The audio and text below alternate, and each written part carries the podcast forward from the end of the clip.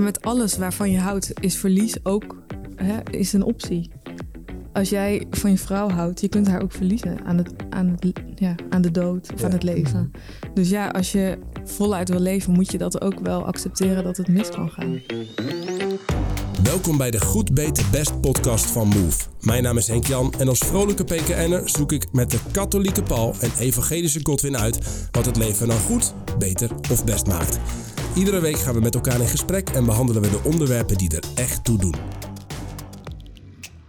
Een kindje verliezen door een miskraam. Het is waar veel vrouwen en stellen mee te maken krijgen in hun leven. Janneke van der Veer heeft dit drie keer meegemaakt. Ze moest samen met haar man door diepe rouwprocessen en vandaag vertelt ze in alle openheid over de vragen, trauma's en emoties die ze daarbij ervoer. Luister mee. Goed, mooi mensen. Zitten Zo, we weer. Daar zitten we. Ja, met drie mannen en een vrouw. Yes. En we gaan het hebben over, eh, over, over miskramen. Ehm, jij bent erbij, eh, Janneke. Ja, fijn. Dank je. ja, goud dat je er bent en dat je hierover wil praten. Je hebt drie miskramen gehad in je leven. Ja. En je, gaf, je bent er even goed om te weten, je bent een collega van mij. En dus eigenlijk ook een beetje van Paul en Godwin. Ja. Ehm, en je gaf aan, joh, ik, ik zou er eigenlijk wel wat over willen delen, willen vertellen. Je vertelde er laatst ook al wat over in onze weekopening van, eh, van Move en Living Image. Ja. Ehm, misschien is het wel goed om even daar gewoon te beginnen. Waar, waar, waarom eh, ligt het jou op het hart om hierover te delen? Ja. Nou, toen ik zelf eh, mijn eerste miskraam kreeg, was het nog helemaal niet zo gebruikelijk om daarover te delen. Het was echt nog heel erg in de taboesfeer. Dus ik merkte dat ik toen heel erg op zoek was naar verhalen. En, en ik kon eigenlijk ook weinig mensen in mijn omgeving vinden die die verhalen hadden. En ik kon weinig goede verhalen daarover vinden. De dingen die ik vond waren vaak heel zwart-wit. Terwijl mijn verhaal veel genuanceerder lag. Hmm. Ehm, ja, dus ik dacht, eh, ik wil dat zelf ook graag delen. Nu ik, eh, nu ik zover ben. Nu ik het achter me heb gelaten ook. Ja. Ja. Want je, je Ja. even, even over jou. Je, Ja. je, je hebt twee hele leuke, lieve kinderen. Ja, klopt.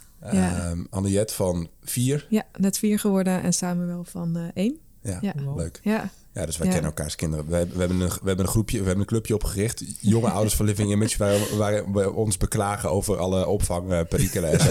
en slaapgebrek. en slaapgebrek. Ja. Van die, van die, van die, van die luizenmoeders en vaders of niet? Ja, ja, dat ja. Ik kan jou ook wel even ontluizen nog, eh, Paul. Volgens mij, volgens mij zie ik al wat springen daar. Ja, ja.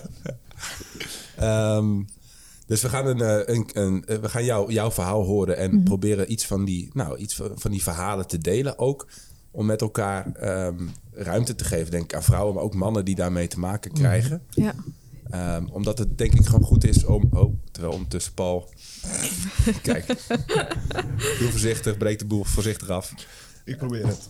Kijk, ehm, maar ehm, om, om ruimte te geven, dus aan de behoefte die er ligt om, om dit soort ook moeilijke dingen in het leven te delen met elkaar. Want Ja. dat, daar in zichzelf zit al een stuk steun in, denk je?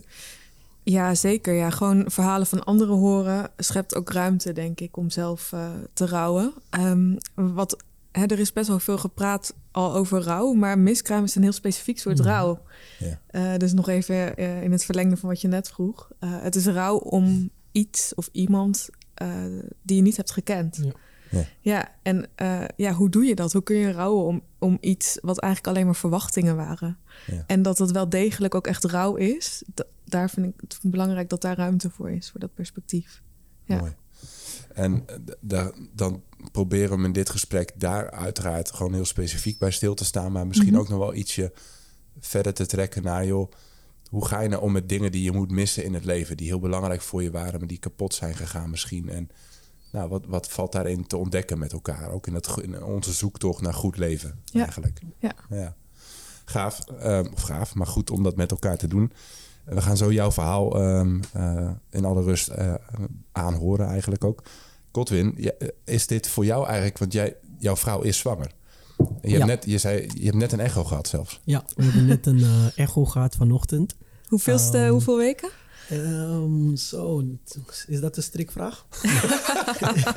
Mag het ook in maanden Ja, uitdrukken. het mooi. Want de meeste mensen weten exact te zeggen, ja, 16e week. Ja, Ja, nog maar wel. Godwin is zoiets van, huh, ja. goeie vraag zeg. Ja, weet ik eigenlijk niet. Ze, ze is op het midden. Nee, ze is ongeveer eh, zes maanden zwanger. Ehm, als het goed is, vijf weken en nog iets dagen. Vijf, ja, zeg nee, Vijf, sorry, vijf maanden. vijf maanden nog iets. nog Ja, iets dus weken. ze heeft de 20 weken echo net eh, gehad. Die heeft, ja, dit was Ja. na, dit is net na de 20 Oké, weken echo. ja. Ehm, en mevrouw die had zwangerschap diabetes, of dat heeft ze. Oh ja, ja. En ze waren bang dat de baby te groot zou worden. Ja, Ehm, en, we, en we zijn ook nog eens naar Suriname geweest voor eh, drie weken lang. Dus ehm, ze vroegen zich af, gaat het dan wel goed gaan als jullie terugkomen? Maar uiteindelijk zijn we vandaag gegaan en alles was echt precies zoals het moest Oh, zijn. wat fijn. Echt gemiddelde. Ja. En het was het, heel mooi. een opluchting. Ehm, ik denk ook veel meer voor mijn vrouw. Zij is, ehm, ik zei het laatst ook, voor mij is het heel tastbaar pas als het kind er is. Ja. Dus ik ben er wel mee bezig, meer met mijn vrouw. Hoe voelt zij zich en gaat het wel? Kan ik je dragen? Kan ik je helpen? Ja. Maar ik ben nog niet helemaal... Soms zegt mijn vrouw ook van... ehm, eh, ja, het, ze schopt of ze... eh, en dan als ze praat in ze, dan is het voor mij nog een beetje gek. Want ik heb nog geen dochter gezien. Nee. Weet je, dus het is een beetje gek dat ze dat zo al erover praat. Maar ik moet er gewoon aan wennen, denk ik ook. Is ook ons enigste meisje wat we straks in huis gaan hebben. We hebben Ja. vier jongens. Dus dan wordt het... eh, Ja, je bent gezinshuisvader. ja, Ja. ik ben gezinshuisvader inderdaad. Dus we hebben... Ik krijg een meisje erbij. Ja, krijgen we een meisje erbij. Dus dat is ook een beetje apart. Ja. Maar ehm, ja, om je vraag te beantwoorden, Henk Jan. Ik vind het eigenlijk helemaal niet gek om over dit onderwerp te praten. Want eigenlijk sinds we zwanger zijn, kom ik erachter dat eh, een kind hier op aarde brengen niet vanzelfsprekend is. Dat het zo fijn kan zijn, het zo goed kan zijn. En dat het überhaupt kan. Er zijn zoveel obstakels. Ik, ik schrok joh. me kapot Ja. toen we het eerste gesprek hadden met de gynaecoloog. Volgens mij zei hij, ja, ehm, jullie moeten gaan kijken voor bloedprikken, voor bepaalde ziektes. En dan noemde hij meer dan 40 ziektes en beperkingen op. ik dacht, bro, wil ik, nog wel, Ja. wil ik het nog wel weten? Ja. Toen zei hij, ja, je kan voor de eerste drie, dus zijn we voor drie, drie gegaan. Ehm, en dat waren de drie zwaarste, volgens mij autisme en nog een paar andere. En dan krijg je, maar dat is ook zo apart. Gewoon moet ik twee weken wachten voor uitslag. En ik weet gewoon... En niet dat ze je bellen en dat gerust gaan stellen. Ze bellen je, ja, het is het of nee, het is het niet. Dus het, het heeft mij heel veel doen beseffen op een gegeven moment van... Hey, het is eigenlijk echt een zegen dat je een kind hier op aarde kan brengen. Want het is echt niet vanzelfsprekend. Het is echt niet zo dat... En hoe God dat vormt, dat is zo apart en zo, zo mooi. Het laatste keer dat ik ons baby eh, had gezien, was ze nog heel klein. Dat was voor net de 20 weken, net iets ervoor. Komen nu terug en ze heeft gewoon gigantisch lange voetjes al. En de handen zijn heel groot en ze kon de voetjes nu... Ze lag in een soort van U-vorm, zeg maar, zo gekeerd. En dat, dat kan ik, ja, heel bijzonder. Dat is echt onvoorstelbaar, hè? Ja. herkenbaar. En ook de wereld waar je binnen gaat, zodra je daarmee bezig gaat. Ja. Hè? Met zwanger willen, zo- willen worden, ehm, het proberen. En Ja. dan vervolgens ook zwanger zijn. En elke week die verstrijkt en die weer nieuwe opties met zich meebrengt. ja, Van banaan naar meloen naar... Ik had wel, ik ben ook vader van een, van een ventje van, eh, van, van één. Lijkt een beetje op die kleine Samuel van jou. Dat, dat, dat het. ehm, dat je af en toe van die momenten hebt dat je denkt van, oh, dit is, dit is, het is echt heel, heel kwetsbaar of zo. Of heel, dat het even, even binnenkomt van, ja, eh, joh, dit moet wel goed gaan. En dat je al, eh, ook in dat, als ze geboren zijn, maar van dat je, dat je soms van die, van die angstbeelden of uren in je hoofd hebt van, eh, het zal er maar niet mis zijn of zo, weet je wel. Ja. Dat vond ik best wel heftig, dat je al, ook al voor, voor de geboorte, dus dat ik er echt best wel gehecht aan was. En het idee dat dat zou kunnen verdwijnen, dat zou ik echt verschrikkelijk vinden, zeg maar. Dus Bijzonder dat je daarvoor al eh, zo gehecht was ook. Ja, ja, had ik wel. Ja. Ik weet dat het voor iedereen ook Ja. anders geldt. En ook na de geboorte, dat dat, Ja. dat, dat echt verschilt van mens tot mens. Maar ik had dat van het begin af aan wel, eh, ja. Wel of zo, ja. Sprak je al dan tot, tot je kind in de buik? Ja, af en toe wel. Ik was ook niet, niet een soort babyfluisteraar of zo. Die kon dat maar... baby whisper, baby whisper. Maar wel, nee, dat je echt wel bewust was en met, met muziek en met dingen. Ik was, ik was echt wel klaar om vader te worden. En ik vond dat te gek. En dat het zo was, ja. En dat, dat, dat dan moeten verliezen weer, dat had, was voor mij echt wel rauw geweest. Dat weet, dat weet ik wel. Ik heb juist door die eh, miskramen ook dat ik veel moeilijker kon hechten aan Ja. eh, de baby die wel groeide. Ja, gewoon uit eh, angst om weer het te verliezen. Dat was zo'n. Hè, ik had natuurlijk nog nooit een kind voldragen eh, toen ik voor de derde keer zwanger was. En ik vond het heel erg lastig om te vertrouwen dat het goed zou komen. Oh. Ook al was die miskraam zo in het begin. Hm. Ja, Ja, nou, d- dus dat wantrouwen zit er dan wel in, zeg maar. Dat, eh, ja. kan ik me alles bij voorstellen. Ja. Gaan we zo ehm, eh, rustig doorheen Paul, hoe, het- die- jij, leeft celibatair. Je, je, je zult geen vader worden. Eh, maar je, je bent ook gewoon eh, een mens. Hoe, hoe, eh, hoe, hoe kijk jij naar dit onderwerp? Hoe, hoe luister jij hiernaar? Nou, ik, ik heb het inderdaad zelf. eh, ik ben dus niet getrouwd en dus, dus ik zal er zelf in principe niet mee te maken krijgen. Het is wel zo dat, ehm, eh, dat ik het wel van dichtbij wel heb meegemaakt. Ja, dus bijvoorbeeld in familieverband eh, is er wel één miskraam die ik van mij heb meegemaakt. Ook eh, meerdere personen die ik ken die geen kinderen kunnen krijgen überhaupt. Ook een paar keer dat, dat, ja, ik noem het een soort vals alarm. Dus dan lijkt het alsof je zwanger bent, maar uiteindelijk is er niks. Ehm, dus die ervaring heb ik van heel dichtbij meegemaakt. Ehm, dus ja, het is, het, is, het is voor mij wel relevant. Want ik denk ook, jouw verhaal in het gesprek... het is niet alleen belangrijk voor... mocht jou iets gebeuren... in de zin dat jij de vader of de moeder bent... en dat er dan een miskraam plaatsvindt of niet. Maar er is altijd wel iemand in je omgeving die dat meemaakt. En ook om, een, om, een, om een goede empathie te kunnen ontwikkelen. Ja, wat, wat, gaat er, wat gebeurt er met die persoon? Hoe kan ik daar ook als iemand die dichtbij staat... eh, een goede support voor zijn? Hoe, hoe, hoe kan ik daar goed op reageren? Hoe kan ik geen idiote dingen zeggen? Eh, want dat is natuurlijk ook... eh, Ja.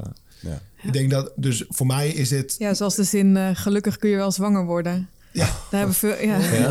Was Ja. dat er een? Die kreeg ja, jij te ja, horen? Ja, die, eh, ja. Ja, en andersom. Hè? Dus iemand die niet zo aan kan worden zeggen... oh, je, nou, nou, dan heb je het wel rustig thuis. Weet je wel, alsof, oh, lekker voor je. Ja. Ja, beide zijn natuurlijk compleet idioot. ja. Maar ja, je moet ook maar een beetje empathie weten te ontwikkelen. En dan is zo'n verhaal, zo'n getuigenis, kan ik heel veel helpen. Dus ik sta er dus ja, misschien persoonlijker wat, wat minder in, zou je kunnen zeggen. Al is het niet helemaal zo van wat ik eerder zei. Maar in ieder geval vind ik dit heel vormend. En vind ik dit heel waardevol wat dat betreft. Ja. Cool.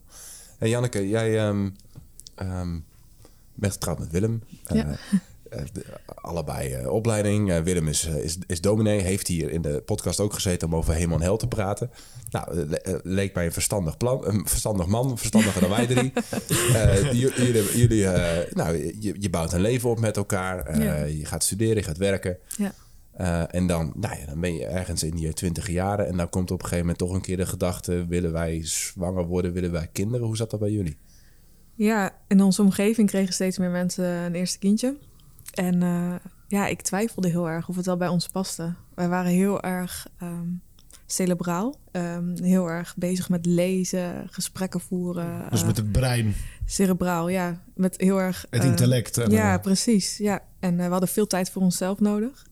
Dus we, eh, we zaten altijd heel erg onze tijd zorgvuldig af te wegen of er genoeg overbleef voor onszelf. In alle verplichtingen.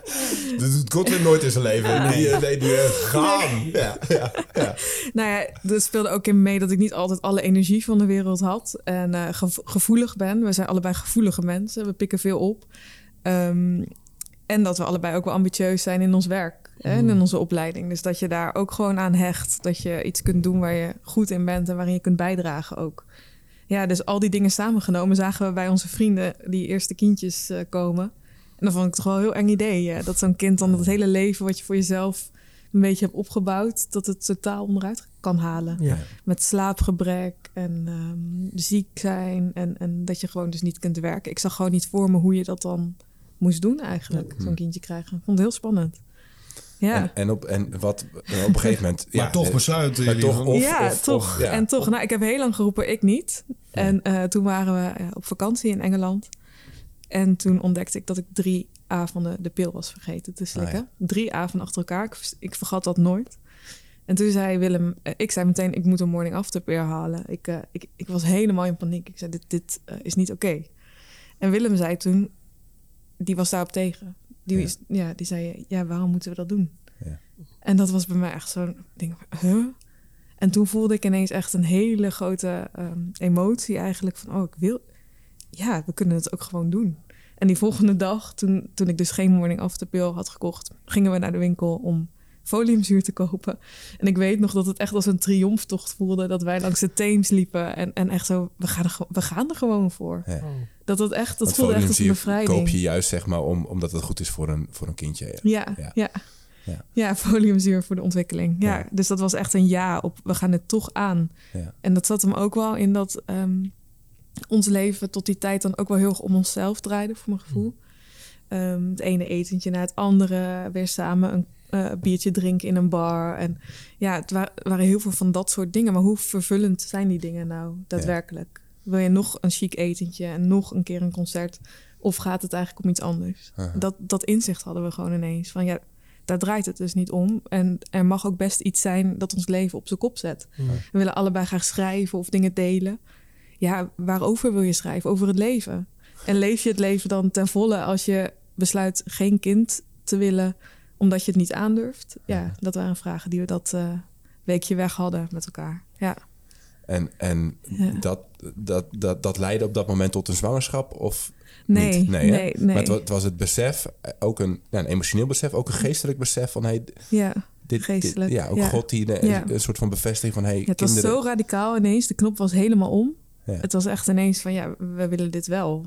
We zijn hier wel Ja. voor in het leven gezet. Maar Heel apart, want ja, wij gingen, mijn vrouw en ik gingen juist heel bewust zitten en zeggen, nou, Ja. we willen kinderen. We zien ergens rond volgend jaar en dat Ah, ja. helemaal uitplannen. Ja. En dan kijken, oké, rond welk moment moeten we dan Ja. zwanger raken. Dus ja, wij waren er wel eh, echt naartoe aan het plannen. Al is ja. de zwangerschap ook een beetje onverwachts gekomen, maar daar kom ik straks even op terug.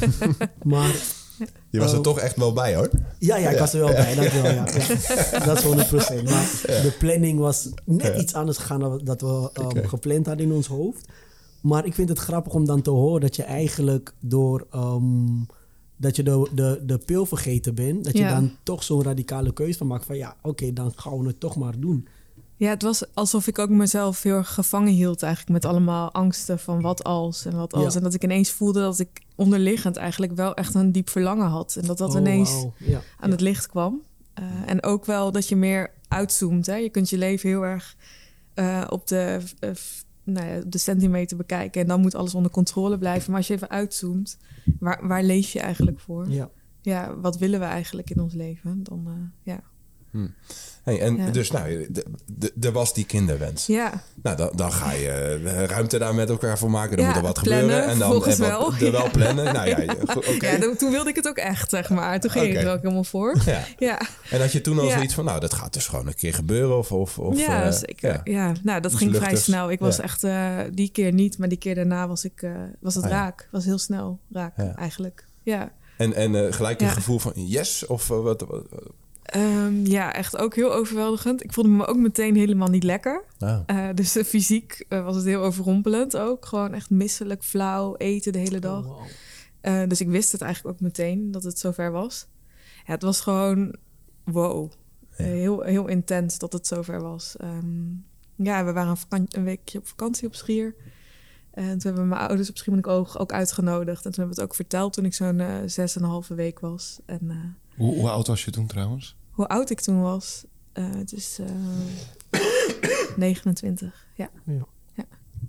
Ja, nee, dat was, dat was ook heel spannend, vond ik het ook wel weer. Dus het, het was ook wel weer van wow, dit gaat echt eh, heel veel verandering betekenen. En ik had meteen die eerste week ook wel wat kramp. En ik dacht, hoort het er allemaal wel bij? En ik, was, ik vond het ook wel spannend of het wel goed zou gaan. ja. Ja, Hey, en, het, en Ja. het ging niet goed. nee, het ging niet goed. Dus eh, vrij snel na die week vakantie gingen we naar de verloskundige. En ik had voor mijn gevoel, was ik zo moe geweest en druk met werk... dat ik te weinig contact had gemaakt met het kindje. Of hè, kon me er gewoon nog niet zoveel bij voorstellen. En toen kwamen we daar in die praktijk. En eh, ja, toen bleek het, vruchtje dus al... eh, het hartje niet te zijn gaan kloppen. Of het was überhaupt niet zichtbaar. Mm. Ehm, en dat heet dan een missed abortion. Dus het is een miskraam die niet op gang is gekomen. Ik wist eigenlijk helemaal niet dat het bestond. Ik dacht, als je een miskraam krijgt, dan krijg je gewoon bloed. En dan eh, verlies je het vruchtje. Maar het kan dus ook dat je daar nog heel lang mee, eh, mee rond blijft Oh, lopen. Dus ik had, als ik geen echo had gehad op die, op die termijn... had ik ook best nog wel een paar weken kunnen rondlopen eh, met dat vruchtje. Dus ja, het was wel even een schok. Want ik, ik dacht gewoon nog zwanger te zijn. Ja. En ineens hoor je van, nou, nee, het is niet zo. Ehm, ja. En, en Willem was er ook bij. Ja, ja. Wat, wat deed dat met jullie? ja, we waren gewoon echt verslagen. Ja, ik her- herinner me dat we thuis kwamen en echt eh, hebben ja, zitten huilen. En eh, dat we een beetje op de grond zaten en ook even niet wisten hoe of ja. wat.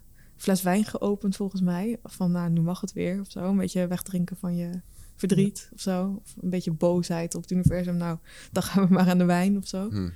Ja, en dan vrij snel moesten we ook praktisch beslissen van wat doe je dan? Hè? Ga je rond, blijf je ermee doorlopen? Ehm, doe je een curettage? Curettage kan uh, effect hebben op je vruchtbaarheid in de toekomst. Sorry, een klein, wat kleine is een kans. curettage? Een curettage is uh, een operatie eigenlijk waarbij ze je baarmoeder leegschrapen. Um, en dat kan onder volledige narcose. Um, het kan ook soms uh, onder een roesje. Als het om korte zwangerschappen gaat. Ja. En een andere optie is, ja, dus je kunt kiezen tussen een curettage, afwachten of pillen inbrengen. En dan zou die vanzelf op gang moeten komen. Nou ja, en ik dacht, nou, van alle opties kies ik de pillen. Uh, want dan, uh, ja, ik weet niet, dat lijkt me het minste medisch en je hoeft niet zo mhm. lang te wachten. Um, dus ja, toen bracht ik die op een ochtend uh, nou ja, in. En ik was ook echt thuis gebleven van mijn werk. Want ik, ik zag gewoon die praktische dingen helemaal niet voor me. Van hoe pak je nou zoiets aan? Hè? Ja. Dus over het gebrek van verhalen gesproken. Mm -hmm. Maar hoe werken die pillen? En moet je dan, ja, moet je dan naar je werk of niet? En moet je dan thuis zitten? Hoe groot is dit verlies eigenlijk? Hoeveel ruimte mag ik hiervoor nemen? Mag ik me hiervoor ziek melden of niet? Hmm. Nou, ik had me uiteindelijk wel ziek gemeld. Maar toen uh, kwam er niks op gang. Dus ik heb de hele dag liggen wachten en wachten. Maar oh, er, kwam gewoon niks. En de dag daarna ook niet. Dus ja, dat was een maandag en dinsdag. En toen dacht ik, ja, oké. dus toen ben ik wel maar weer gewoon mijn leven gaan oppakken. En uh, nou ja, gaan kijken van, nou, misschien moeten we toch iets anders doen. Of nog een keer die pillen. En toen die week erop, toen uh, die maandag erop wilde ik daar iets mee, uh, wilde ik volgens mij daar beslissingen nemen. En toen kwam het ineens wel, s ochtends alsnog, vanzelf op gang. Hmm. Dus toen was en echt. Wat betekent dat op gang komen? Ja, eh, dat vond ik dus ook wel um, schrikken. Maar het waren echt weeën eigenlijk. Dus uh, oh, wow. ik werd die ochtend wakker en ik zei, nou, het is nu zover. Dus er was ook geen twijfel over mogelijk. Uh, ik heb eigenlijk de, een paar uur lang op de wc gezeten, omdat ik zoveel bloed verloor. Zo stolsels, echt grote stolsels. Uh, ik dacht gewoon van zo'n klein vruchtje kun je eigenlijk alleen maar iets kleins verliezen, maar het was echt enorm. Uh, Willem heeft naast me gezeten de hele tijd. En dat was eigenlijk heel intiem of zo, om dat samen te doen, om daar samen afscheid van te nemen. Dat had ook achteraf, ja, ik heb dat ook heel erg uh, samenbindend gevonden tussen ons, om dat samen mee te maken. Ja. Hey, ja. Ik, ik um een van die gevallen die ik van heel nabij ken, daar was iets, ik denk iets soortgelijks gebeurd. Het was, het was wel al iets, iets, iets groter geworden. Maar ook op een gegeven moment van ja, het, het hartje klopt niet meer. En het problematische was ook dat, dat ze nog echt een, een dag of zo moesten wachten voor, voordat, ze, uh, voordat ze het eruit konden halen. En eh, bij mij, ik vond het best wel heftig om te beseffen dat een moeder met een dood kindje in haar, in haar, in haar buik nog een dag ja. met dat kindje moet rondlopen. Ja, joh. Hoe, hoe, is, hoe is dat, als ik mag vragen? Ja, nou dat is in die tweede miskraam die ik vervolgens kreeg. Ik weet niet of ik daar al uh, naar over mag stappen. Ja, nadat we dit hadden, ja, een plekje hadden gegeven of zo. Ja, zo voor zover je kunt of zo, had ik, werden we op een gegeven moment weer opnieuw zwanger. Dus dit was in januari, februari uh, eh, 2017. En toen werd ik in de lente, zomer, mei, juni was ik weer opnieuw zwanger. En um, nou ja, ik vond het super moeilijk om weer te vertrouwen. Want ik dacht, ja, ik heb alleen maar meegemaakt dat het een miskraam is geworden. Dus ik weet niet, hè, maar we hebben er samen echt veel over gepraat. En toch besloten het onze vertrouwen te geven. Ja. Want je kunt, ja, wat, wat kun je anders, zeg maar. Als je alleen maar in wantrouwen leeft, dat, ja, daar doe je niemand recht mee. Ook niet het kindje. Ja. Dus we hebben het ons vertrouwen gegeven. En toen klopte het hartje ook bij de eerste echo. En toen zouden we op vakantie gaan. De en de dag daarvoor, voor die vakantie, hadden we de tweede echo uh, gepland. Uh, met het idee dat, van. Hoeveel nou, weken is dat ongeveer? Ja, echt nog heel klein hoor. Maar voor mij voelde het heel groot. Kijk, het was. Uh, de eerste echo was bij zeven weken, de tweede bij negen weken. Maar je moet je echt beseffen dat elke dag mhm. in het teken staat van die verwachting. En ik had lichamelijk super veel last. Ik was hartstikke moe en misselijk. En elke dag werd ik er helemaal met mijn neus op die zwangerschap. Het was niks meer anders dan dat. Alles heb ik ook gedacht in het kader van die zwangerschap. Dus de hele planning van het jaar, alles wat ik deed en samen wat we bedachten was in het kader van dat kindje. Dus ik vind het steeds moeilijk om, om te zeggen hoe kort het is, omdat het al wel groot was. Ja, kan je me voorstellen. Dat maakt soms, uh, ja. Dus het heet een vroege miskraam. Dat was het ook. Uh, nou, toen was het met zeven weken. Als het hartje dan klopt, had de verloskundige ook gezegd, dan gaat het meestal gewoon goed. Dus jullie mogen nu gewoon vertrouwen hebben. Nou, dus, en toen kwamen we met negen weken terug, die dag voor de vakantie. Echt gewoon nog eventjes voor leuk kijken voordat we weggingen. Om, om met een vrolijk gevoel weg te gaan. Dat was ook helemaal onze verwachting, was dat. Nou ja, en toen was het dus weer mis. En dat kwam echt heel hard binnen. Uh, dus ik heb die tweede miskraam ook veel zwaarder gevonden dan die eerste. Eh, juist omdat we het al zo eh, hadden vertrouwd. Ja. Hè? Dus dan eh, dat, je dan nog, dat het dan nog misgaat. Had een soort Ja. geestelijk en emotioneel een soort van stap voorwaarts juist Ja. gezet. Van oké, Ja, we, Ja. we, we hebben die eerste miskraam zo, zo, zoals dat gaat, zover dat gaat, afgesloten, ergens een plekje gegeven. We kiezen voor vertrouwen, we Ja. kiezen voor leven. Ja, En je hebt nog eens extra bevestiging op zeven weken gehad. ja. En dan, ja. dan bam, wordt die grond onder Ja. je voeten weggeslagen. Ja, dat voelde echt heel eh, onzeker. En eh, we waren totaal van slag eigenlijk daardoor. En we hadden dus die dag daarna eh, de boot geboekt naar Engeland. Ehm, en Willem was toen predikant in een dorpje. En we hadden niemand eigenlijk verteld over die kinderwens. Want. Ehm, ja, we wilden het gewoon vertellen als, als het zover was. En we wilden ook niet dat zijn hele gemeente, want hij was daar dominee, dat hij mee zou kijken van, nou, wanneer is het nu zover? Gaat het nu wel lukken? Ja. Ehm, dus we hadden eigenlijk op dat moment de keuze van, gaan we nu op vakantie morgen? Of blijven we hier en gaan we dat traject in met die pillen of een curatage, zeg maar. Wel- Welk van, welk van die twee opties doen we? Dus moesten we heel snel beslissen, want we moesten echt die dag daarna op vakantie. Nou, toen hebben we dus besloten om wel op vakantie te gaan, omdat we niet in dat dorp iedereen die uitleg wilden geven. En het was Ja. ook feestweek in dat dorp, dus het hele dorp was verkleed en er was elke avond feest. We, we konden dat gewoon niet, we konden niet blijven. Eh, maar we hadden een kampeervakantie geboekt. Nou ja, een kampeervakantie met dus het risico om de hele tijd die miskraam eh, Oh. te gaan krijgen. En ja, dat, achteraf is het zowel een goede als een niet goede keuze geweest om weg te gaan. Eh, want wat jij zei net, eh, om daar even op terug te komen. Ik heb dus de hele tijd gelopen met een dood vruchtje, een dood kindje bij me. Heb ik bij me gedragen. En het is 2,5 week blijven zitten. eh, op die kampeervakantie. En we hadden verschillende locaties. Wat we de dag van tevoren hebben gedaan, is ehm, bij elke camping gekeken van goh, welk ziekenhuis zit daar in de buurt? En waar is een hotel dat we zouden kunnen boeken? Mocht het nou ja, opkomen. Dus hebben we, eh, we hadden drie verschillende campings en eh, hadden we dat gedaan. En die eerste camping was echt super primitief. Dus echt met eh, nauwelijks verlichting in de wc, Oh. spinnenwebben. En, en ik de hele tijd met checken of er al bloed op gang kwam, weet je wel. Dat voelde gewoon eigenlijk niet veilig. Dat was eigenlijk best wel achteraf ook wel een beetje traumatisch. Om ook in de auto als we reden, dacht ik steeds, oh, voel ik nu een kramp? Of gaat Oh, het nu ja, beginnen? Of wat, wat voel ik nu? Ehm, en, en ik was ook heel verdrietig. Dus ik ben ook, en ik was nog heel moe. Want al die zwangerschapshormonen, die heb je nog. Ja.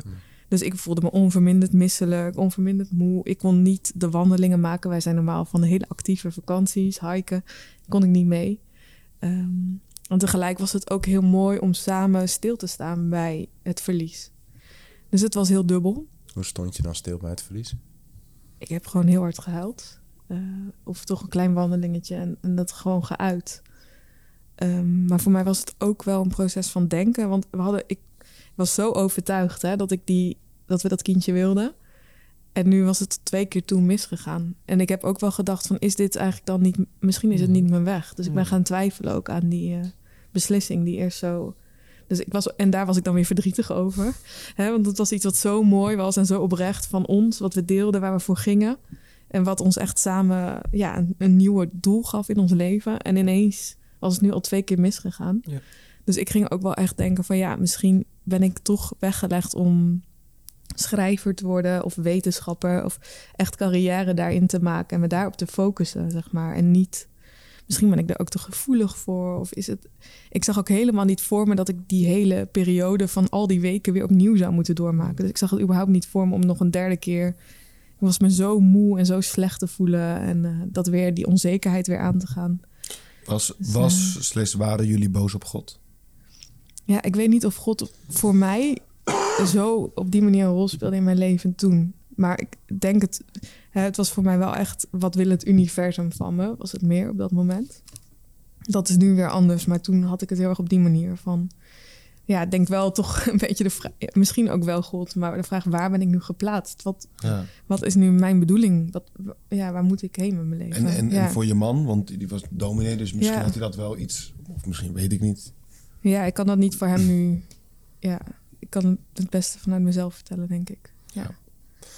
Ja. Nou ja, Hoe, ehm, ja. Er zijn allerlei dingen die dan... Ja. Dat lijkt me misschien ergens ook wel het verwarrende. Hè? Of, het, of het moeilijke. Je hebt dat fysieke. De- de- nou, wat, waar Paul net naar vraagt. eh, ook nog eens op die campings, et cetera.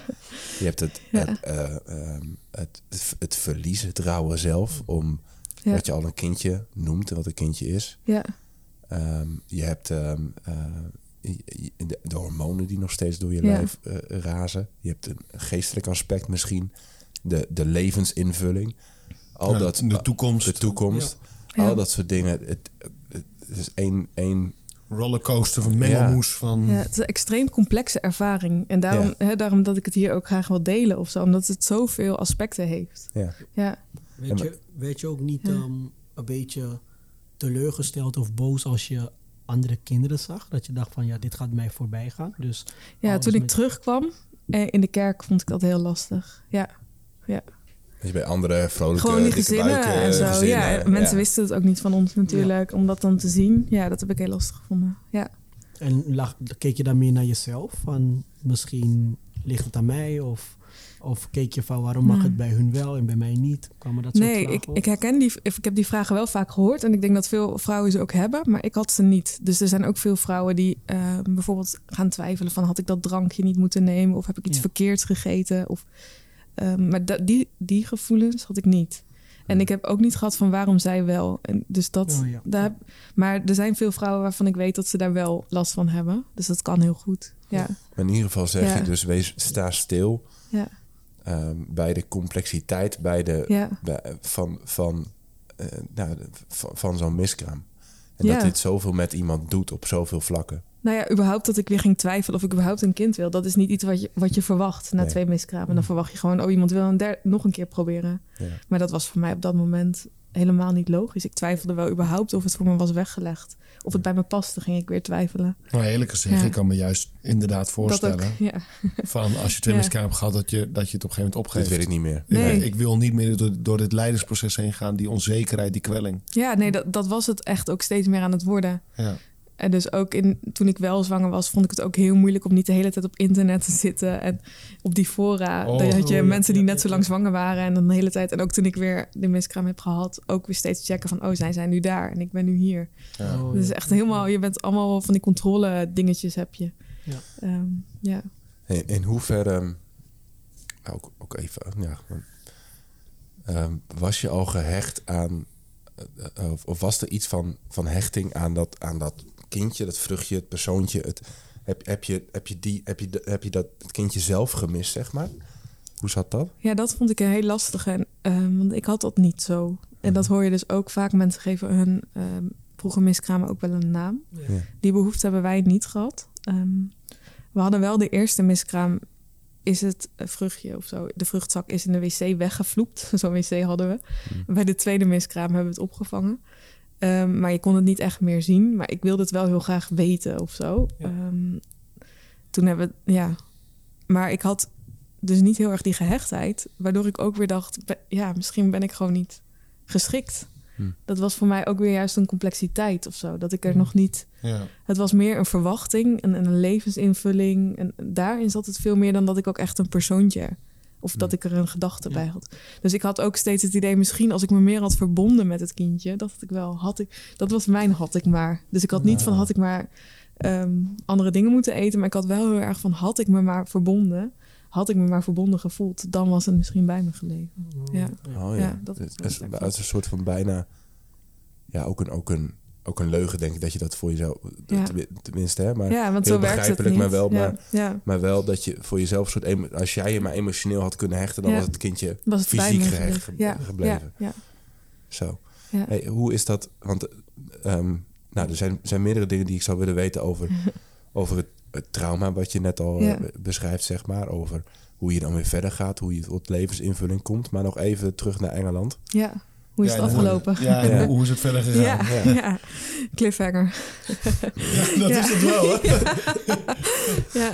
Ja. Nee, eh, uiteindelijk hadden we als laatste bestemming, dat was al gepland, hadden we ook een Airbnb in Edinburgh. Achteraf denk ik wel, misschien hè, voelde ik me toen eindelijk veilig genoeg. Het zou kunnen, dat is met zwangerschap ook, hè, met bevallen. Dat men, vrouwen zich veilig genoeg moeten voelen om te bevallen. En wij kwamen in Edinburgh en dat was een groot literatuurfestival waar we niet op hadden gerekend. Dus we hebben die dag door de stad gelopen, maar ik trok dat helemaal niet. En toen dacht ik al s'avonds, volgens mij gaat het gebeuren. Mm. Maar toen gebeurde het weer niet. Maar de volgende avond, de dag voordat we weg moesten, toen dacht ik, nu gaat het echt gebeuren. Nu voel, krijg ik steeds meer buikkrampen en verloor steeds meer bloed. Ik dacht, nou, vannacht gaat het doorzetten. En dat was ook zo. Dus om twee uur s'nachts of zo, uh, begon het. En het waren echt nog heftigere weeën dan de vorige keer. Dus ik, ik was ook echt wel in paniek van help, uh, kunnen we dit hier samen opvangen? Is dit oké? Het was ook een hele witte kamer. Dus een wit kleed op de grond. En, en het, gewoon echt... We hadden overal vuilniszakken neergelegd, zeg maar. Om een soort van... Uh, ja, je, je, ja.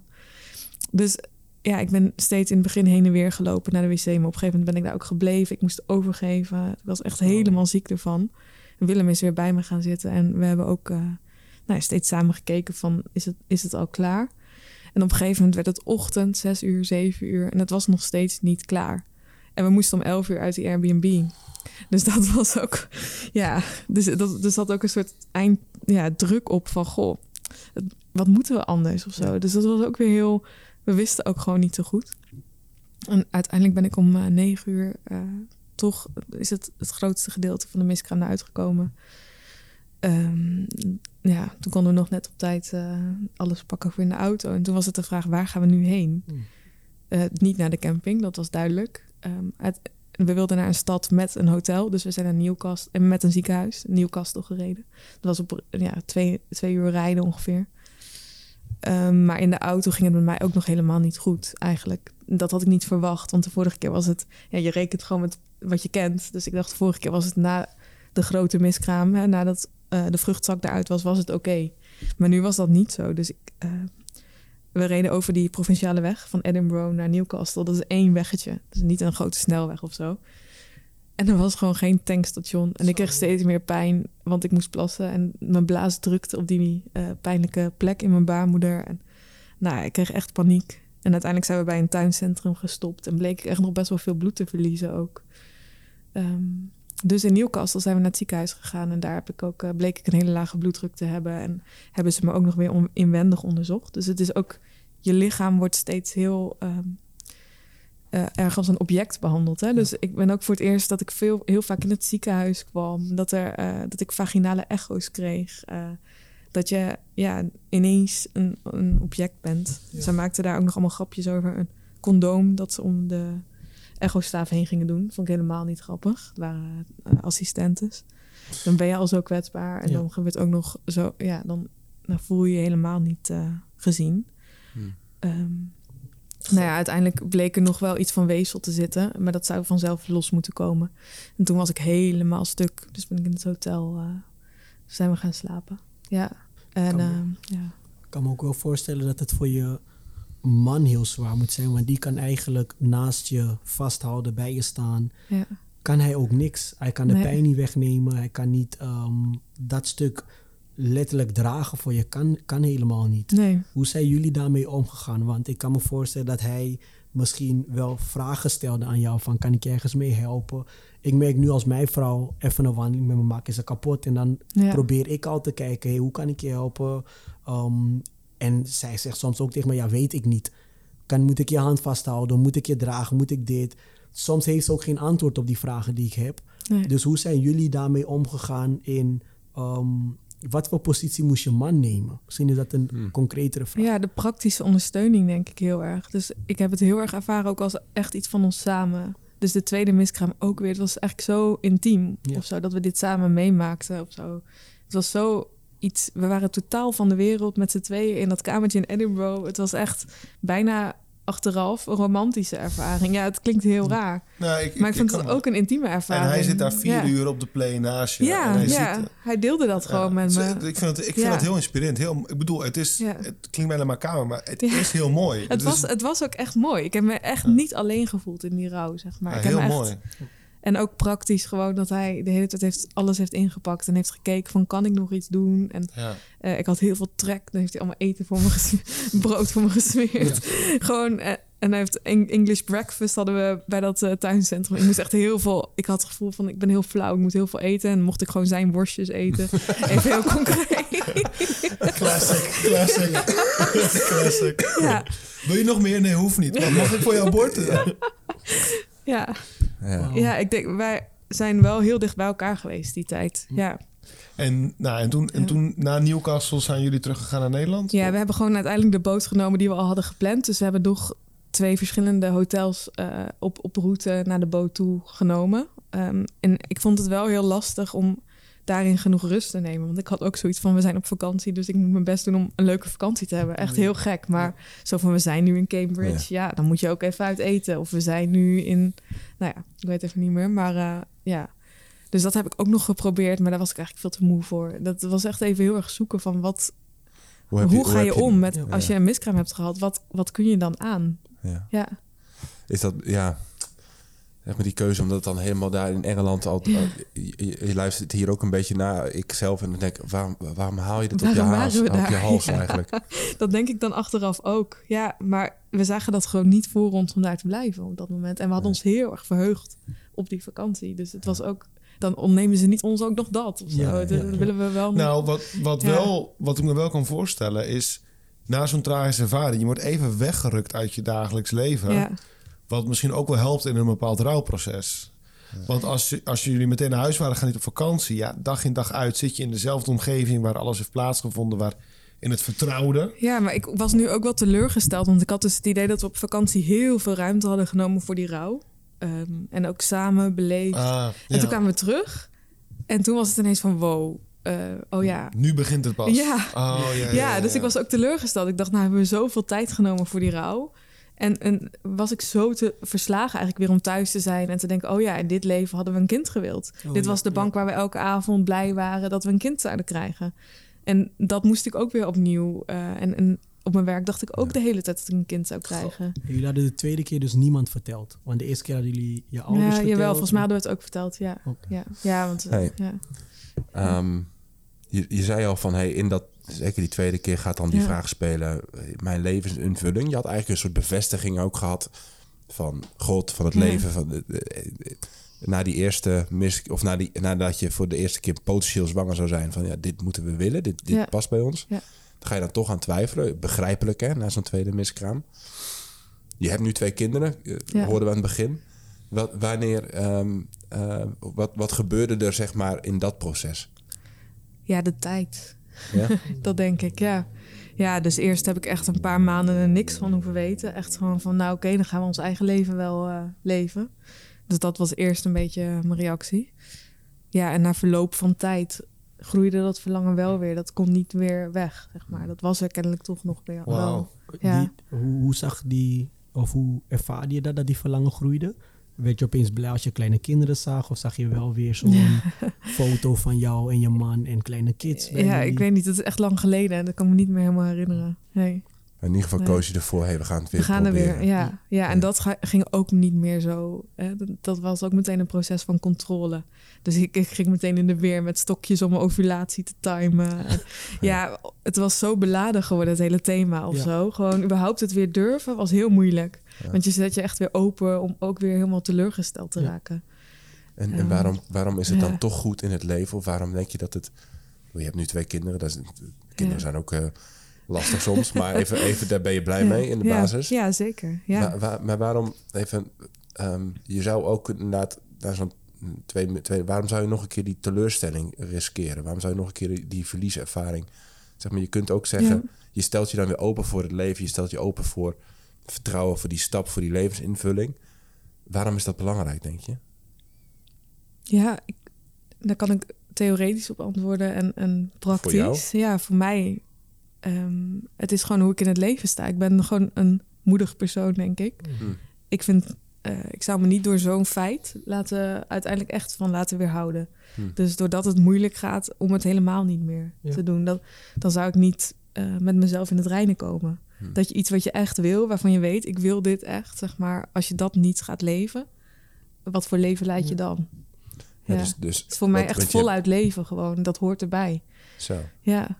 En, en, maar dan moet je dus ook accepteren, of heb je dat dan ook, nou, nou, nou, dan ga het weer opnieuw, dat, dat die pijn, en, en je schetst het net heel in, in detail bijna, van Ja. hey, die, die fysieke, eh, ja, we, zit, we zitten hier te kijken naar elkaar en we denken allemaal, alle barsters man, wat, wat heftig, dat, dat fysieke, Ja. Ja. maar ook het, ook het geestelijke, het rouwen, het, dan, dan is, is leven dus eh, voluit leven is dus het, is, is dat het accepteren dat dat er dan bij hoort? Of dat het kan gebeuren? Dat Maar dat, met alles waarvan je houdt, is verlies ook hè, is een optie. Als jij van je vrouw houdt, je kunt Ja. haar ook verliezen aan, het, aan, het, ja, aan de dood of Ja. aan het leven. Mhm. Dus ja, als je voluit wil leven, moet je dat ook wel accepteren dat het mis kan gaan. Dus ik denk dat op een gegeven moment, nadat die eerste klap, hè, dat ik die had verwerkt, dat je op een gegeven moment ook weer gewoon gaat deelnemen aan het leven. En dan mist er iets. Ja. Want we hadden dat verlangen samen. Ja, en dan geef, ja, gaven we er toch gehoor aan. Ondanks alle investeringen. Want dat was ook al die vermoeidheid. En eh, uiteindelijk heb ik overigens ook van die tweede miskraam alsnog een curettage ge- gekregen. Dat was echt een het domper. houdt ook je gewoon niet. Het houdt gewoon, ja. Nee, dat gevoel. houdt Het niet houdt op, niet op. Ja, Nee, dat was nee, dat was echt... eh, Ja. dat restweefsel ging niet weg. Dus ik moest alsnog. En toen dacht ik ook dat ik het wel had verwerkt. Met dat gepoor in mijn baarmoeder, dat riep al die oude pijn weer op. Oh. Dus ik heb uiteindelijk ook nog, eh, denk ik, een paar weekjes muziek moeten melden. Omdat ik er te snel overheen stapte. Dus ik had zoiets van, nou, ik heb heel veel ruimte genomen op vakantie, voor rouw en zo. Ja, dat was dus niet genoeg. Ik had echt Ja. meer tijd nodig. Het is natuurlijk zowel fysiek als emotioneel als geestelijk. Zo'n Ja. aanslag eigenlijk op je gestel. En Ja. over dat geestelijke stuk, ik ben toch Ja. wel benieuwd hoe, hoe klink je gebeden op dat soort moment? Hoe, Of hoe- badje, ik bedoel, ja, je was bad je ook... überhaupt? Of had je, of had je man ook zoiets van, ja, ik ben wel dominee, maar voor nu even, weet je, God, het is wel oké, want ik kan me niet voorstellen dat we hier doorheen moeten gaan. Ja, ik denk dat mijn man daar wel echt last van had. En ik zelf zag dat denk ik ook meer als een plek om eh, verdriet te uiten. Oh ja. Ja. En hij is meer, denk ik, van de teleurstelling of Ja. dan maar niet meer. Ja, Ehm, ja. ja. Ja. Steeds, ja. Ja, dus dat is dus Ja. ook wel een, een les die je voor jezelf hebt getrokken en aan Ja. anderen wil, wil meegeven. Van joh, als je dit overkomt, neem dit heel serieus in al zijn Mhm. complexiteit. ja. Neem er ruimte voor, zeg maar, om Ja. dit voor jezelf, fysiek, emotioneel, geestelijk te, te verwerken, een plek Ja, te geven. echt, er komt zoveel op je af. Ja. Neem En- de en- tijd. Ja, Ja. En delen Ja. dus ook? Is dat, had je het achteraf zeker. anders Ja. gedaan op dat vlak? Nou, ik vond het wel heel lastig dat de mensen die in mijn echt mijn dichtstbijzijnde kring zaten, niemand had een miskraam gehad. Dus Ja. vaak zeggen ze wel van deel het en dan blijkt iedereen het te hebben. Dat was in mijn geval niet. Dus ik vond het wel, ja, ik had wel graag mensen in mijn omgeving gehad die het ook hadden meegemaakt. En Ja, vond je het lastig? Want we hebben die vraag gehad en ik dacht, waarom stellen ze die vraag? Dat op een gegeven moment ga je, als je dan ehm, weer zwanger bent, dat ze dan Ja. vragen, is dit je eerste zwangerschap? ja dan moet je zeggen de derde. Ja, Dat moest ik zeggen. als, Ja. je, als je daarvoor misschien wel kinderen had gehad, Ja. dan kan je kunnen zeggen, nou, we hebben twee lieve kinderen thuis. ja. Maar nu moet je dan opeens weer gaan uitleggen. Hoe ga je daarmee om? Oh, maar dat- ik vond het juist een troostrijke vraag. Ik vond er erkenning in. Oh. Van die andere Ja, dingen ja. zijn er ook geweest. Die andere miskramen. Hè? Het is er wel geweest. Ja, ik vond het juist altijd wel fijn dat dat in de verloskundige praktijk werd gerespecteerd. oh, ja, Ja. ik vond het altijd een gekke vraag, want ik Ah, begreep niet waarom... Ja. het is onze eerste zwangerschap, dus ik begreep niet waarom vraag je me... Is het je eerste zwangerschap? Weet je, het was Nou, ik denk ook, het heeft heel veel impact. Dus bijvoorbeeld je baarmoeder is, al, is bij mij al, was al twee keer Oh, eh, gegroeid. en die hormonen zijn, mijn lichaam is al twee keer. Dus het heeft ook echt Ja. impact fysiek. Dat ik al twee Ja, keer zwanger ja, ben ja, geweest. Ik heb een curettage gehad, toen had ik eh, bij Anniette. Ja, Oh, ja. ja. Hey, Ja. je, ehm, het verhaal, ik ben toch ook wel benieuwd hoe het verhaal verder gaat. ja, want het blijft gelukkig hier niet Ja, bij. Je, nee. je kreeg een dochter. ja. Hoe Ik ging werd- dat, die zwangerschap ook? Of hoe? Ja, Ja. ehm, in die eerste weken, die, die precaire situatie, kreeg ik bloedingen. Zo. Ja, dan denk je ook van het gaat weer mis. Ja. Ja. het bleek uiteindelijk dus goed te zijn. Ehm, maar dat was, ik heb dus heel erg, wat ik net zei, moeite gehad om me echt te hechten aan ja, dat er een kindje zou komen. Ik heb eigenlijk heel lang gedacht dat dat niet zo zou zijn. Gewoon omdat ik alleen maar kende dat je het verliest. Ja. ja. Ik was ook heel erg moe. Ik heb, ben een stuk eerder eh, heb ik moeten stoppen met werken. Bij 32 weken lag ik er helemaal af, volgens mij. Het was ook die hele hete zomer van eh, 2018. Echt, eh, Oh, dat was ja. echt die heftig. droge, die droge. Ja, ja. Ja, dat is heel pittig. Ik heb echt heel veel dagen in het zwembadje in de tuin gesleten daar. ja, maar, dus, maar uiteindelijk ging het goed. En eh, heb ik een kindje gekregen. Anniette, ehm 21 oktober. Wow. Heeft, Ja. heeft een, en daarna heb je ook nog eh Ja. gekregen. Ja. He- hebben die miskramen nog invloed gehad op hoe jij nu je moederschap beleeft? Ehm, nou, in elk geval heel erg op hoe ik mijn zwangerschap Ja? beleefde. Hè? Gewoon de angst dat je het verliest. En ja, ik denk ook wel... ehm, ik heb de eerste tijd, maar dat heb ik bij beide kinderen... niet heel veel hechting gevoeld met de baby. Hm. Dus ehm, ja, gewoon als... Maar dat kan ook komen gewoon omdat ik zo in elkaar zit... dat ik meer van kleine kindjes hou. Ja. Eh, gewoon als ze iets groter zijn. Mhm. Ik ben een heel speels persoon, dus ik kan er gewoon meer mee als, het, als je dat Ja. kunt uiten met zo'n kindje dan dat knuffelige. Maar ik denk ook wel eens dat het daar wel mee te maken had. Of zo. Dat het gewoon zo overweldigend was of zo, dat het echt zo was. Kijk, je denkt de hele tijd van, oh, het gaat misschien niet gebeuren. Of, en dan ineens is het kind er. Ja. Dat, dat is wel een plotselinge begin dan van zo'n leven. Overwhelming. Ja, ik heb het echt als een ravijn ervaren. Dat, zo omschreef ik dat destijds toen ik eh Annette net heb gekregen. Echt alsof ik van hier naar hier ben gegaan en dat ik niet meer weet hoe ik daar ben gekomen of zo. Ja, dus over het, het er ravijn, overheen ben ja. gesprongen en echt denk, wow, wat, wat is mij overkomen dat ik nu een kind heb, zeg maar. Ah, ja. En ik denk wel dat dat ook daardoor kwam. Doordat je zo, ehm, ja, dat, dat ik zo dacht dat ik het niet zou krijgen. Hoe heb je, Ja. eh, ehm, hoe heb je de, je bevalling ervaren? En de reden waarom ik dat vraag, want je Ja. hebt al eerder dat gevoel van Ja. weeën gehad. Ja, Ehm, en dat was pijnlijk. Ja. Maar nu was je eigenlijk, ehm, kreeg je hetzelfde gevoel, maar met een Ja. ander resultaat. Hoe was dat voor jou? Ehm, ja, heel productief. ja, heel fijn gewoon. De- Het was ook weer iets van Willem en mij samen met Aniette. Het was echt weer dat we samen en, en dan nu gewoon echt een kind op de wereld Ja. zetten. Het was heel mooi. En Ja. hadden jullie in deze Ja. zwangerschap weer een vakantie geboekt? Of dachten jullie, we blijven lekker... eh, Nou, niet aan het begin, nee. Maar uiteindelijk zijn we wel twee weekjes eh, naar Schiermonnikoog gegaan. Maar ook daar, ik kon niks meer. Ik kon niet meer fietsen. Ik was zo moe. Dus ik, ja, het was wel echt afzien. Echt zwaar. Ja, en ik heb die eerste periode toen Annette er net was ook heel zwaar gevonden. Dus het- ik vond het zo overweldigend dat ik heel veel angst kreeg. Ehm, Mm. En daar ook echt eh, ja, heel veel mee bezig was. En ehm, dat controleverlies, hè, waar ik van tevoren bang voor was... toen we wel of geen kind wilden... dat was ook echt eh, aanwezig, zeg maar. oh, ja. Dus je kon niks controleren. En ik ging echt liggen, slapen en dan denken van... oh, als ze maar niet wakker wordt. En ja, werd ze wakker. Dus op een gegeven moment had ik geen slaap meer. En ik vond het ook echt zo heftig als ik verwacht had dat ik het heftig vond. Wow, ja. Ja, en ik heb echt jarenlang, twee jaar of zo, moeten wennen om ook moeder te zijn. Gewoon om in die rol te groeien. Dat je ehm, jezelf zo opoffert en alles waar je zo aan hecht in je leven. ehm, dat je dat ja, opgeeft. Ja. En, en dat je zegt, nou, ik ga gewoon met de flow, met mijn kind mee. Ik beweeg mee. Ja, en eh, ja. dat is oké. Hm. Ja. Dat beeld van die raf- ravijn, dat blijft me even bij. Ja. Dat je daar overheen bent gesprongen, dat. Ja. Ehm, nu ben je een aantal jaren verder. Wat doet het met jou als mens, zeg maar, dat je ook in die afgrond bent geweest of hebt gekeken, of nou, bent geweest, denk ik. Wat, hoe, heeft, heeft, heeft, je- hoe heeft je dat gevormd? Ehm, Veranderd misschien? ja. Zo, dat is een diepe vraag. Ja, als, je Ja. er, als je er geen antwoord is, ook Ja. oké hoor. Maar Nou, het krijgen van twee kinderen, dat heeft me wezenlijk veranderd. En, en dat is in die afgrond gebeurd. Daar ben ik moeder in geworden. Ehm, van het een op de andere moment is dat ineens zo. Mhm. Ehm, het heeft me echt een veel vrijer mens gemaakt.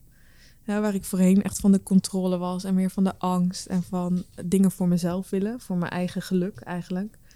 Ehm, ja, kan ik nu veel beter gewoon, hou ik rekening met het belang van het kind. En kan ik accepteren dat, dat ik bijvoorbeeld vannacht maar vier uur slaap heb gehad. nou, je bent nog best wel Om- scherp eh, ja. nu. eh, ja. dan denk ik ook, oké, dit is nu zo. En ik ben gewoon meer accepterend van, van al die dingen. En ik, eh, het heeft ook wel met een bepaalde druk die ik heel vaak ervoer in de maatschappij te maken. Dat je jezelf als een soort project moet neerzetten. En dat je moet presteren en, en op allerlei dingen moet scoren. Ehm, nou, pas nu ik Samuel heb, ben ik er echt steeds meer van af aan het gaan. Dus ik heb echt veel minder dat ik denk, ik moet een bepaald feestje bijwonen. Of ik moet eh, zoveel sociale afspraken. Of Ja. ehm, zo hard werken. Of, eh, ik ben daar wel echt veel milder in, eigenlijk. Ja, Wow. dat heeft me echt veranderd. Je hebt het over een, een ravijn. Ja. En dan heb je het over die twee. Maar is het nou zo dat er tussen die twee ook weer een... eh, Een miskraam. Een is miskraam is geweest? Ja, ja dus ehm, dus dan ben je een rabbijn, dan krijg je een kind. Dan is Ja. toch, ondanks alle pittigheid en moeilijkheid dus ook wel in licht, vermoed ik. Op een bepaalde manier. Van, hey, Ja, maar ik dacht wel, ik ga niet nog een kind. Ik blijf bij eentje. En onze vrienden zeiden allemaal, ja, dat zei je ook eerst dat je geen kinderen wilde. Je krijgt het- Ik zei, nee, ik wil echt maar één. Dat heb ik heel lang volgehouden. ja, en het irritant is dat ze ook nog gelijk hebben. Ja, ze hebben gelijk gekregen. Ja, Maar, Ja. goh, proef, ja. Ik- als het gaat om opstapeling van emoties, van, van spanningen, van angsten, van bevrijdingen. echt heftig. Ja, ik begin ook nu, hè, nu is het voor mij rond of zo. Staan we Ja. wel eens één. Als ik nu terugkijk naar Afgelopen Eh, zes ja, jaar. dan denk ik echt, wow, wat een, wat een, ja, wat heb ik meegemaakt of zo. Want ja, toen we eh, uiteindelijk toch voor een tweede kind eh, kozen, omdat we ehm, het fijner vonden om een gezin van twee om twee te zijn, twee ouders, twee kinderen, voor het evenwicht, zeg maar. Ja, Wel Ander- mooi bedacht. Ja, dat er ging heel zo- veel ja. aandacht naar haar toe. Ja, oh ja. Ja. ja. ja. Ja, Twee om twee, Ja. grappig, leuk. Ik, vond, ik dacht, het is gewoon gezonder of zo. Ja. Dat kinderen ook met z'n tweeën zijn, net Ja. zoals wij met z'n tweeën zijn. Mensen is niet gemaakt om alleen te zijn. Nee, ehm, toen dachten we, we gaan toch. Ja, dat het dan weer een miskraam wordt. Dan denk je ook echt, nou, gaan we weer. Hè, moeten we... En op een of andere manier is deze miskraam dus niet het meest heftigst geweest. Dat is Mm. die tweede veel meer geweest. Het scheelde ook al wel echt voor mij dat ik al een kind had. Maakt het heel anders. Want eerst was er ook nog echt onzekerheid van... gaat dit überhaupt gebeuren? Ja. Oh, ja. En nu was het wel zo van, we hebben een kind. Het kan, zeg maar. Je wist, Ik wist dat er een uitkomst kon zijn die goed was. Ehm, maar het was geen fijne miskraam. Want die nabijheid die ik met Willem had ervaren in miskraam 1 en 2... Ah. die was er nu niet. Want ik heb meteen gekozen voor een curatage. Omdat ik, eh, ja, ik zag het echt niet zitten om weer af te wachten. Wat je misschien kunt voorstellen, omdat die tweede dus toch in een curatage eindigde. Maar het was coronatijd en Willem mocht niet mee. Ach, En eh, ook een operatie eh, waarbij ze dus ja, je vaginaal leeg eh, ja, penetreren, om het maar zo te zeggen even. En je dan leegzuigen onder narcose. Ik heb dat echt heel heftig gevonden. Dat had ik me nooit gerealiseerd. Maar het was zo'n contrast met de, ehm, nou ja, toch de liefdevolle miskramen die ik met Willem had meegemaakt. Ja. En het klinische, dat ik daar in mijn eentje een infuus ingeprikt kreeg. In mijn eentje naar die kamer werd gereden. Dat er vijf mensen boven me stonden. En nou ja, kapje op en onder verdoving. En dat je dan dus daarna eh, leeg bent gehaald. Het voelde echt heel erg leeg. Ja, dan heb je ook geen tijd om afscheid te nemen. Of zelf, Nee, zelf nee. niet eens. Ik had echt zoiets, ik had het willen zien. Of Ja. ik, eh, ik had er gewoon, ik had het willen meemaken. bewust bij willen Ja, zijn. of in elk geval Willem dan erbij of zo. Dat Ja. hij dat dan nog namens mij had mogen meemaken. Ja, dus achteraf had ik daar ook veel harder voor willen strijden... dat hij er toch bij was gebleven. Maar Ja. het was die coronatijd. Ehm, ja. Ja. ja, ik kan me wel... Dit, dit is wel een soort van... eh, dit soort verhalen, die, die- zei je al, die deel je ook... zodat anderen daar misschien nou, iets, iets van herkenning en iets van... ja. nou, mensen die het luisteren ook. Het is dus wel... Maak ook zelfs al... Dit overkomt je. Er zit heel veel stress en paniek en, en ellende op zo'n moment. Maar probeer toch ook daarin dan ja, te blijven denken van... Hey, wat vind ik belangrijk? Ja. Zeg maar in, het, in zo'n miskraam. En hoe dat, zeg maar, ja, afga... Ja, een beetje een rare term. Maar hoe, Ja. hoe je daarmee omgaat op dat moment. Ja, ik heb ze dus alle drie ja. gehad. Hè? Die pilletjes, de curatage, het afwachten. Ja. En ik heb toch ja, uiteindelijk het heel intiem gevonden om het met Willem samen te beleven. Ja. Ja, en eh, vond ik het echt ja, heel lastig eigenlijk. Dat ze het zonder mijn aanwezigheid, hè, want je bent echt weg onder narcose, Ja. hebben weggehaald. Ja. Ja, dat had ik echt niet aanzien komen. Want het is zo'n normale ingreep, een curatage. Ik had echt niet verwacht dat dat me zo eh, zou raken. Maar ik lag achteraf echt huilend op die eh, uitslaapkamer. En zo erg dat die verpleegkundige uiteindelijk Willem heeft opgebeld van kom toch maar. En toen dacht ik, oh, het kon dus wel. Ja, dat ja. denk ik ook, ja. Ja. Van tevoren, van tevoren moeten huilen. Ja, echt wat erg. Hè? Ja. Ja, maar Dus je kunt niet van zo'n ja, niet van zo'n systeem verwachten dat zij dat dus. Je moet echt je eigen belangen daarin vertegenwoordigen. En maar op zo'n moment ben je ook gewoon. Te kwetsbaar. Ja, ja, Ja, het klinkt Ja. ook wel, het klinkt heel hard en klinisch, hoor. Goh. ja. En dan Hey, nog een eh, ja. vraagje. Hoe zien, ehm, hoe zien de gesprekken eh, tussen jou en Willem op een gegeven moment eruit? Zijn dat eh, juist de stille gesprekken? We zitten gewoon, we zijn stil, maar we begrijpen beide waarom we naast elkaar zitten en dat we steun aan elkaar hebben? Of moest je echt het beestje bij een naam roepen en met elkaar erover praten en zeggen, nou we hebben vorige week ehm, de miskraam gehad, hoe voel je je nu, hoe is dit? Wat werkte het beste bij jullie? Ja, wisselend. Ik, we waren van nature denk ik wel stil of zo, maar we moesten dat ook steeds weer doorbreken om wel echt te peilen bij die ander hoe die ervoor Ja. staat. Dus dat moet je wel echt actief opzoeken. Ja, Ja. dus het echt peilen bij elkaar. Van, Ja. hey, hoe, hoe sta jij er nu? Ja, en ook via het lichamelijke denk ik, gewoon via aanraking of zo. Als je het de hele tijd in je hoofd houdt of op dat niveau, dan wordt het meer een soort ja, te, te intellectueel, Beschouwend, beschouwend. Maar door elkaar echt vast te houden, daarin kan je ook emoties met elkaar delen. Ja, Ja, mooi. Ja. Ja. Hey, Paul, Paul zei het ook al een beetje. Ik vroeg het ook al met, met, toen we het even over dat ravijn hadden. Maar Mhm. ja, iets van zes jaar, vijf, zes jaar van Ja. zwangerschappen, drie, drie miskramen. eh, alle emoties, levensveranderende gebeurtenissen daarbij. Stel je bent 23 en je luistert hierna en je denkt dat dit, dit zeg maar een gezin beginnen. Zo, ja. Ja. Wat, wat, wat doet dit met een, wat doet dit met een, met een mens en hoe ben, hoe ben je Ja. eruit gekomen? Hoe, hoe, hoe kijk je daar nu een, een, een beetje naar? Ja, ehm, ik vond het allemaal veel heftiger dan ik had verwacht. Hè? Je begint gewoon bij, redelijk naïef, wat Paul, of uh, sorry, Godwin ook zei. Je begint redelijk naïef en dan blijkt het zo'n verhaal te zijn. Ja. En ik, ook, ik had ook best wel feministische ideeën. Hmm. Hè, van de vrouw en een carrière en vrouw en man moeten daar gelijk in zijn. Maar de realiteit heeft me gewoon keihard onderuit gehaald daarin. Ik heb vijf jaar lang gewoon niet dat kunnen leven wat ik wilde leven daarin. Dus ehm, het hele maakbare van het leven, het zet dat wel flink op de kop. Maar dat vind ik niet erg. Ik bedoel, het, ik hou daar eigenlijk ook van. Want ik denk wel, ik snap ook veel meer, veel beter de andere mensen voor wie het niet maakbaar is. Mensen met chronische ziekte, mensen op een andere positie in, in de samenleving of in de wereld. Je snapt wel veel beter eh, dat iets niet maakbaar is. En dat ehm, kan veel meer ruimte geven, denk ik, aan mensen die bijvoorbeeld een burn-out hebben of een, eh, een- een niet aangeboren hersenletsel, ken ik Hmm. mensen. Ja. Ja, dat, dat gewoon zoveel. eh ja. En terwijl de maatschappij spiegelt ons voor dat dat wel zo is, hè? Dus het is heel. eh, Ja, en dat autonomie is een soort van een van de hoogste waarden die we hebben ja.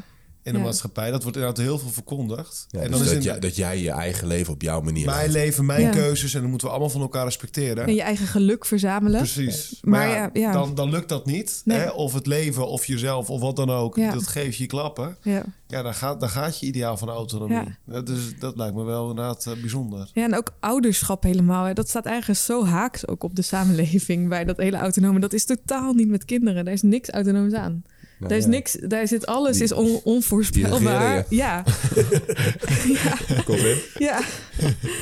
dus nou ja, ik vind dat ergens wel mooi dat het gewoon dat we ons nog steeds durven voor te planten en zo. Ja. Eh, Dat we dat gewoon, hè, dat we dat avontuur aangaan. Want ik denk wel echt dat je pas echt het leven vindt als je niet de hele tijd uit angst leeft dat, dat je je geluk niet vindt. Dat, ik bedoel, het echte geluk zit hem daar niet in. Het zit hem niet in wat je verzamelt. Ja, want nu raak je Nee. wel een punt, dat, en dat, dat is misschien ook wel mooi, een beetje in de lijn van de vraag van Henk Jan. Van ja, je bent 22, 23, misschien zit je al het, eh, het draaiboekje te maken voor je bruiloft. Heb je allemaal idyllische plannen, dan hoor je Mhm. deze podcast. Ja. Nou, dat is wel een beetje overweldigend. Ik vind het trouwens een grandioos gesprek. Niet alleen specifiek om miskraam. Als we het hebben over het goede, het beste, het eh, goede, beter en het beste leven.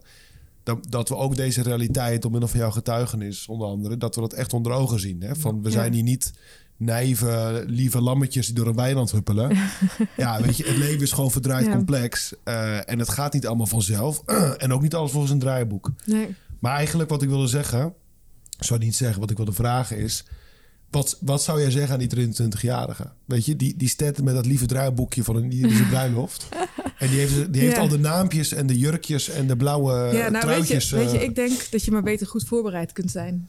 En dat klinkt misschien hard, maar ik denk, ehm, er zijn ook heel veel mensen die eh, depressie krijgen, postnatale depressie. Oh, ja. ja. Ehm, dat is ook vaak juist mensen die IVF hebben gedaan, bijvoorbeeld. Eh, Dus die heel erg graag een kindje wilden. Ehm, ja, ik denk dat, dat de realiteit hard tegen kan vallen als je je niet hebt voorbereid op, op wat dit is. Hè? Dus het is wel het leven dat je ook gewoon fysiek en eh, mentaal tegen dingen kunt oplopen. En maar beter weet je dit van tevoren, dan kun je erop instellen. En wat voor advies heb je voor mensen die misschien wel al een miskraam hebben meegemaakt en die misschien wel op het punt staan van, ja, van mij hoeft het helemaal niet meer, terwijl ze wel een kinderwens hebben? Ik zou zeggen, ga aan de slag met, met die miskraam en eh, ga daar met iemand over praten. Er zijn eh, veel miskraambegeleiders, steeds meer. Ehm, daar kan ook een vorm van trauma in zitten, bijvoorbeeld. En dat kan je een bepaalde stress opleveren. ga er weer terug naar die ervaring. Ga er naar kijken van wat is daar bij mij aangeraakt. En ga daar doorheen. Ja. En hopelijk kom je dan op een plek waarin je het wel weer eh, aandurft. Geweldig. ehm, bedankt voor, je, voor je verhaal. Misschien nog een samenvattende vraag. maar als je dan terug in die zes jaar... Is was het allemaal de moeite waard? Ja, zeker. Ja. Oh. Ja, ik heb twee zulke mooie kinderen. Ja, Ja. ja. En Ja. ik, moet, ook- ik moet ook zeggen, als ik het Ja. verhaal hoor... en eh, hij is niet aan het woord geweest... maar we hebben hier een, een, een, een, een, een theoloogje van de Domkerk gehad... over hemel en Ja. over... eh, hè? En dan zitten we allemaal lekker zo te filosoferen... over ja, nou, de hemel, de hel en dit. Jouw man Maar- Willem. Ja, ja, Ja, man, ik Willem. snap hem. Ja. Maar, goh, Ja. Ik bedoel, hier heeft hij dikke hemels mee verdiend, eh, die gast. en ik moet zeggen, ik, ik vind het heel mooi, Ja. ook Ja. door jouw getuigenis. Ik heb een ja, diepe bewondering nu ook voor jou, maar zeker ook voor hem. ja, En ik vind, het, eh, ik vind dat schitterend. ja. Ja. Dankjewel. Eindig met een eh, persoonlijk favorietje. Een, een nummer. Hold On van Tom Waits. Oh, Dat is ook eentje van Willem en mij. Ah, Goed uitgekozen. ja, dat is dan eh, misschien een dit, is wel, dit is van ongeveer 300 100 jaar geleden, dus dit is niet voor jou. Ja, dat is heel stoffig. wel. Jawel, jawel, jawel. Godwin, je houdt, van, je. houdt van mooie dingen. Hold on, ja? Hold On van Tom Waits. Ehm, dank nogmaals. Ehm, als dit je geraakt heeft of je wil ehm, ergens op reageren, laat het even weten via redactie.move.community. Thanks, Dankjewel. Janneke. Yes, jullie ook. They hung a sign up in our town. If you live it up, you won't live it down. So she left Monte Rio, son. Just like a bullet leaves a gun. With a charcoal eyes and Monroe hips. She went and took that California The moon was gold her hair like wind. Said, don't look back, just come on, Jim. Oh, you got to hold on, hold on. You got to hold on, take my hand. Standing right here, you got to hold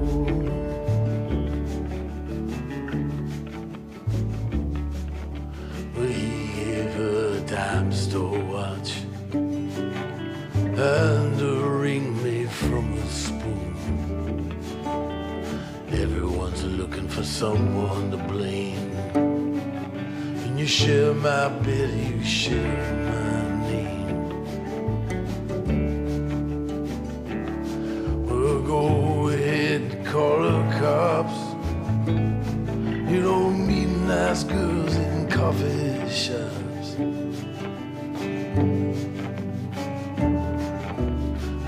Said, baby, I still love you. Sometimes there's nothing left to do. Oh, but you got to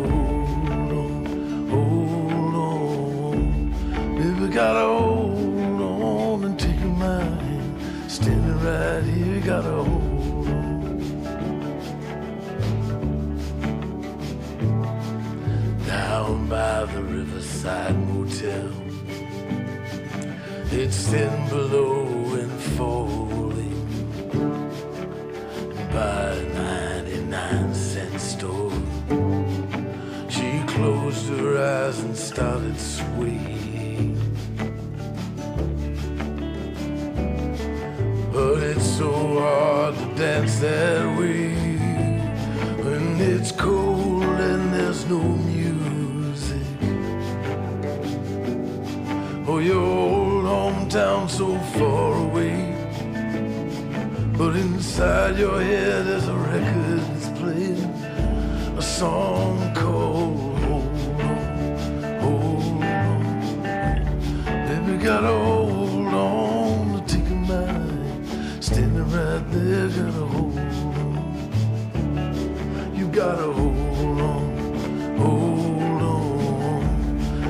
gotta hold on.